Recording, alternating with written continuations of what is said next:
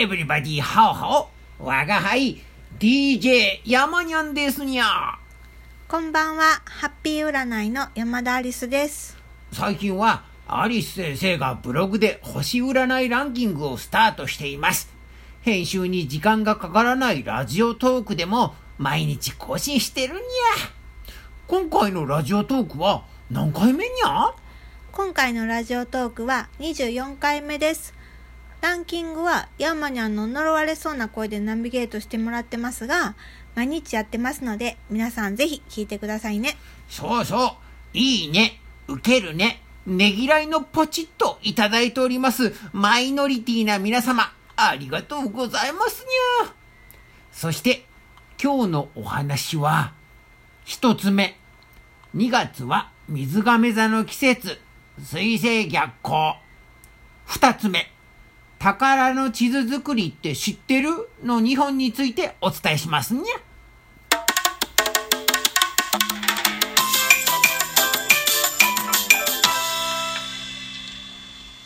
アリス先生2月は水亀座の季節アリス先生の恩師のクリスティ先生も水亀座にゃうん。今年も年賀状のやりとりだけで、最近お会いしてないですよね。コロナだしね。まあきっと先生のことだからお元気になさっていると思うにゃうん。昔先生のタロット講座に太郎先生と二人で参加した頃が懐かしいです。先生は太郎先生の方が占い師に向くって言っていて、木星王先生にもお弟子さんにしていただいて、ノエルティル先生とも写真撮ってもらってていいよね。はにゃはにゃはにゃはにゃはにゃ太郎先生はあまり占い師になりたいと思っていないにゃあそのように太郎先生が言っていたにゃああところである先生2月はどうにゃ。汗汗2月は水亀座に星が固まってるんですよ。なんといっても変化改革の季節ですね。なるほど。我が輩も変化改革したいにゃ。うんでも確かに昨年の夏頃からかなり大きな変化改革を感じているにゃ。ニュースで見ていてもいろいろな企業さんも変化改革をしていっているにゃ。うーん。特に水亀座に太陽を持つ方あ個人のチャートだったらアセンダントを持つ方は特に大きな変化じゃないのかなって思っています。月が水亀座にゃらどうにゃ？月は感情や心の落ち着くっていう意味で、まあ、環境も含めてって考えられるじゃないですかだから私はその説を優先してるから月星座水亀座の方も心の状態に及ぼす変化心境の変化っていうのは大きくなりそうな気がしますよね。わあ我が輩水亀座さんに縁があるにゃうん。父親や亡くなった母親も水亀座。うん。昔付き合っていた子も水亀座。うん。うん、みんな落ち着かないムードで忙しそうだったにゃ。うんうん。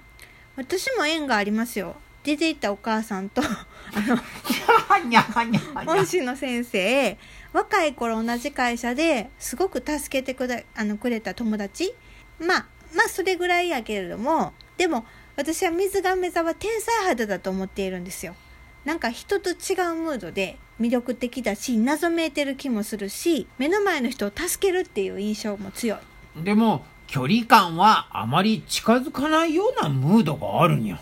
そうやんな確かにそうかもお母さんは10歳から会ってへんし どこにどこにいるのか。知らんよお重いにゃ。でも水亀座の友達とは毎日のように過ごしてた時期がありましたよ後で分かったんですけどその優しい友達は月星座が蟹座だったんですよ確かに、太陽星座水亀座であっても、月が蟹座だとお互いの距離感が近くなるかもにゃ。うんそういえば、もうすぐ水星逆行もあるにゃ。うんうん1月31日から2月21日が水星逆行なんですけども昨日星読み同好会で言ってたでしょ？星読み同好会？あ、メンバーシップ様のライブ配信のことにゃ？そや山にゃん。ライブ中にくしゃみせんどいて。にゃ多分入ってるわあのくしゃみはまだ見てへんけども。にゃくしゃみ？白書の方？ごほごほの方にゃ？白書の方やん。そろそろ覚えようはにゃはにゃはにゃ。我が輩あまり興味のないことは覚えられないにゃ まあそれで話戻しますけど水星逆行についてもよく聞かれるんですよ。今回は水亀座の彗星だからにゃ。発明的なひらめきがあったりして、うん。何でもいいように考えるにゃ。うん。それはいいような考え方だと思います。ひらめきがあったらメモしておいてくださいね。はいにゃなんだか話が脱線しちゃうんだけど開運方法についてはどうすればいいにゃ？うん、あのひらめきをメモしたり宝の地図作りもいいんちゃうかと思ったし宝の地図作りって欲しいものを貼っておいてあ画用紙に貼っておいて視覚化すると引き寄せが高まるっていうやつやねんよ。知ってるにゃ。我が輩も作らされたことあるにゃ アリス先生は結構引き寄せていたもんにゃ。あれはすごいにゃ。ただ昨日のライブだけど思っていたより人数少なくってアリス先生慌てていたにゃ。我が輩宝の地図に星読み同好会へのご参加目標人数こっそりこいておいてあげたにゃ せやねん宝の地図作り前日にしてオチも考えていたんやけどあまりに参加率が低くて言うことぶっ飛んで。でお客様もすごい気を使ってはったんちゃうかなってそっちの方が気になってさ二人だったにゃ。せね。